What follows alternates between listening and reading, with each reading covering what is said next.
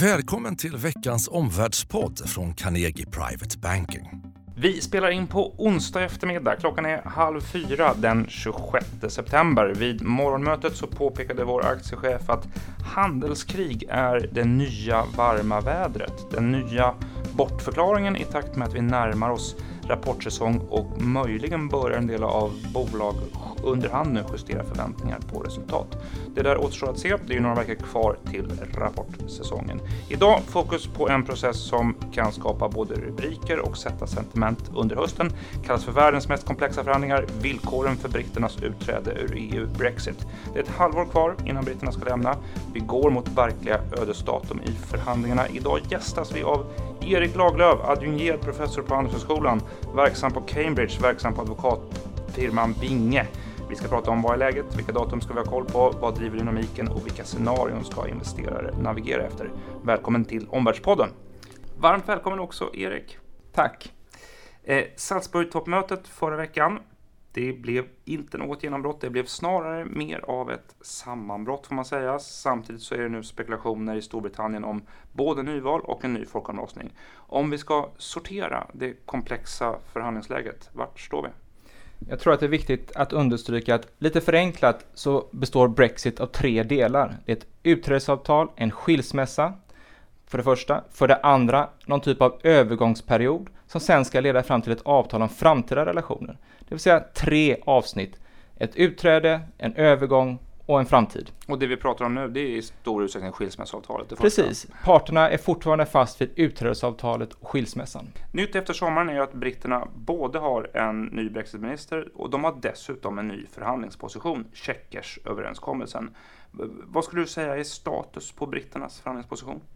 Theresa May, Storbritannien, har lagt fram sin Checkersplan som egentligen är en försök till lösning på dels svåra frågor som hör utträdet, skilsmässan till, men också en plan inför framtida relationer. Men då är det viktigt att understryka att EU är vid det här läget endast beredd att diskutera skilsmässan, utträdet. Om du, om vi då tittar på motparten, EU27, hur, hur, skulle du beskriva det fokus som EU27 och chefsförhandlaren Michael Barnier håller just nu? Dels så håller man hårt i att vi diskuterar bara utträdet, skilsmässan, men själva positionen om vad man anser att om relationen mellan EU och Storbritannien så är den konstant. EU anser att de fyra friheterna som gäller varor, tjänster, kapital, arbetstagare, de går inte att dela upp på ett sätt som Storbritannien vill. Mm. Om vi skulle titta på och försöka peka på den stora stötestenen och också sammanfattningen av förhandlingsläget inför hösten. Vad, är stora stötestenen just nu? Den stora frågan är givetvis Nordirland och hur man ska lösa den svåra frågan om en gräns mellan Nordirland och Irland. Där EU har lagt ett förslag där kortfattat, förenklat, att Nordirland blir del av kvar i den inre marknaden medan övriga Storbritannien skärs av. Det innebär att e, från EUs håll så skulle man se kunna se en lösning där en gräns läggs i sjön, havet, mellan Nordirland och övriga Storbritannien. Det här finner Storbritannien helt oacceptabelt. Det delar upp Storbritannien på ett sätt som man inte vill. Man vill istället komma fram till en lösning där gränsen på något sätt kan dras mellan Nordirland och Irland. Mm, en friktionsfri eh, Precis. gräns i detta. Och om, om det här är eh, läget, eh, tiden är absolut en riskfaktor. Tiden är inte på Theresa Mays sida. Eh, förutom klockan, vad tycker du driver dynamiken i förhandlingarna just nu? Det är tiden som är den stora riskfaktorn. Därför att snart, väldigt snart, 29 mars nästa år så ska Storbritannien lämna EU och ett no deal scenario vore katastrofalt. Inte minst för Storbritannien, men också för EU. Detta driver parterna att skynda på att försöka hitta lösningar. Mm. Om vi tittar på den höst som väntar oss, eh, vilka ödesdatum framåt ser du? Vad ska vi anteckna i kalendern? Om vi börjar med internt eh, inhemskt inom Storbritannien så idag onsdag så avslutas Labour, Labours partikongress. Eh, på lördag tar Torypartiets partikongress vid som varar fram till onsdag nästa vecka. Det är väl inte helt otänkbart att en hel del skulle kunna hända där, inte minst vad gäller Theresa May och Torypartiets position i förhållande till Brexit. Om vi tittar framåt så kommer det förmodligen bli ett extrainsatt toppmöte, EU-toppmöte i november, där man ska försöka hitta en lösning på utträdesavtalet, det vill säga en lösning framförallt på frågan om Nordirland. Om man blickar ännu lite längre fram så hamnar vi 13 till 14 december i år. Då är det sista EU-toppmötet för året, det vill säga sista chansen i år att hamna i, hamra igenom ett utträdesavtal. Eh, om vi tittar, om vi går framåt till 2019 efter nyår, ja, i januari, februari nästa år någon gång, ja då måste brittiska parlamentet rösta för eller emot ett utträdesavtal. Och fram till den 29 mars så måste både EU och Storbritannien ratificera, godkänna ett, ett eventuellt utträdesavtal för att det ska kunna, eh, kunna träda i kraft. Just det, den ratificeringsprocessen är ju, kan ju bli viktig. Det är alltså inte så att enskilda eh, medlemsländer i EU behöver godkänna avtalet? Nej, det är en viktig poäng att göra. Redan väldigt tidigt i processen så sa EU att det här är någonting som EU ensamt kommer besluta om. Mm. Det betyder att rådet och parlamentet ska säga ja till ett utträdesavtal. Men medlemsstaterna, enskilda medlemsstater, kommer alltså inte behöva säga ja eh, till ett utträdesavtal för att det ska kunna träda i kraft. Ja, just det. För att eh, förstå och följa den här utvecklingen som onekligen har många turer och en eh, stort inslag av turbulens Eh, vad, vad, tittar du efter i detta? Vems röst ska vi lyssna på för att ana utvecklingen? Själv så lyssnar jag mycket på Radio 4 på morgonen, The mm. Today Show eh, på BBC. Eh, ytterst eh, informativt program tycker jag, där bägge sidor kommer till tals. Engelska tidningar, The Times, The Guardian rekommenderas. Men jag tror också att det är viktigt att lyssna till andra röster. Har man möjlighet läsa franska tidningar, tyska tidningar, men också andra perspektiv från exempelvis USA, eller Japan eller Kina. Mm. Är det någon särskild så att säga, regeringschef eller särskild tjänsteman, Barnier, May, Merkel, som är extra viktig att följa detta?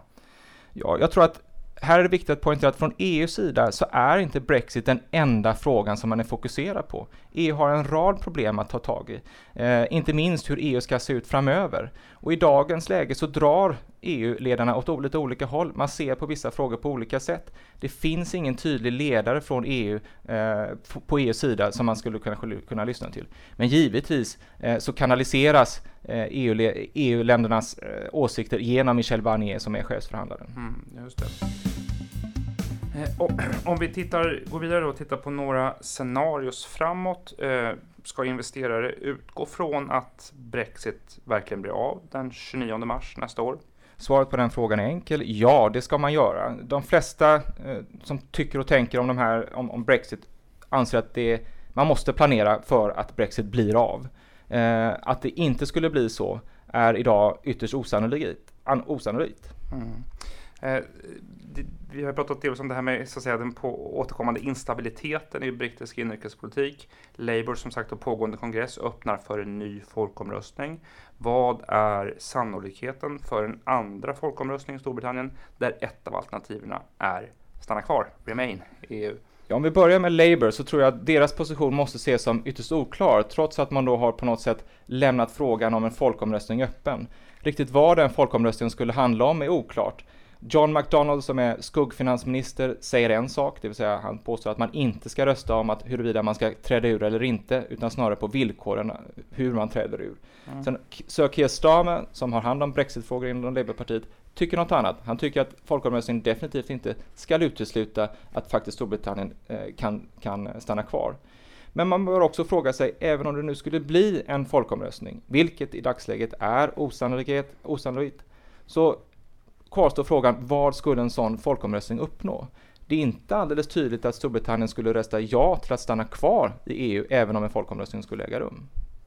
Om vi tittar på eh, det mest besvärliga scenariot, det som kallas då för en oordnad Brexit utan avtalet, no deals scenario. Vad, vad skulle du uppskatta sannolikheten för detta till?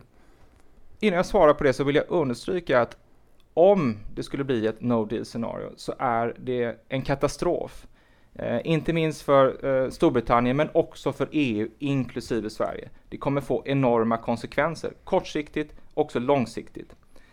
Jag tror att risken för en no deal scenario har ökat. Eh, om man har en, vill sätta en siffra på det så skulle jag sätta den siffran till 30 procent. Att risken är alltså 30 procent för att det blir en oordnad Brexit utan avtal. 30 procent är högre än vad Ernst Young säger exempelvis, som säger 25. Och jag har hört 50. Ja, då har du lagt det däremellan då.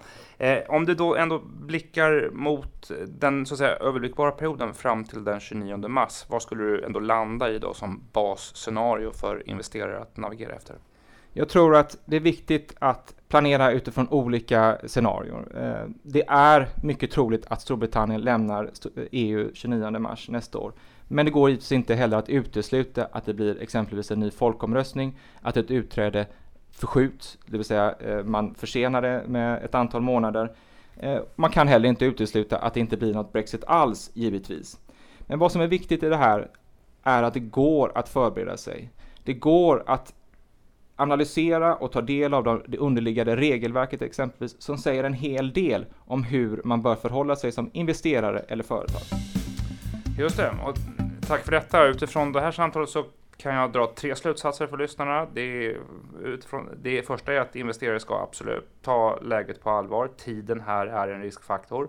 För det andra, det är en hög sannolikhet att Brexit blir av den 29 eh, mars. Ta det till planeringar av investerings och affärsbeslut. Och det tredje, eh, eh se upp här, risken för en no deal scenario uppskattas av Erik Lagerlöf till 30 procent. Nästa vecka en stor händelse för Carnegie Private Banking. Efter våra kontor i Stockholm, Göteborg och Malmö etablerar vi också ett nytt kontor i Linköping för en större närhet till investerare och entreprenörer i Östergötland. På onsdag premiärinvigning av det nya kontoret som ligger på Tandforsgatan 3. Kontorschef Mats Ale hälsar välkommen investerare och entreprenörer på plats, liksom Omvärldspodden som spelar in live från scenen. Då gör vi det med vårt vanliga och bekanta format. Tre stycken analyser på 10 minuter. Lyssna gärna då. Tack för att du har lyssnat på Omvärldspodden från Carnegie Private Banking. Vill du veta mer om vad som händer i vår omvärld och få aktuella idéer till affärer? Gå då in på www.carnegie.se veckans viktigaste och prenumerera på vårt nyhetsbrev.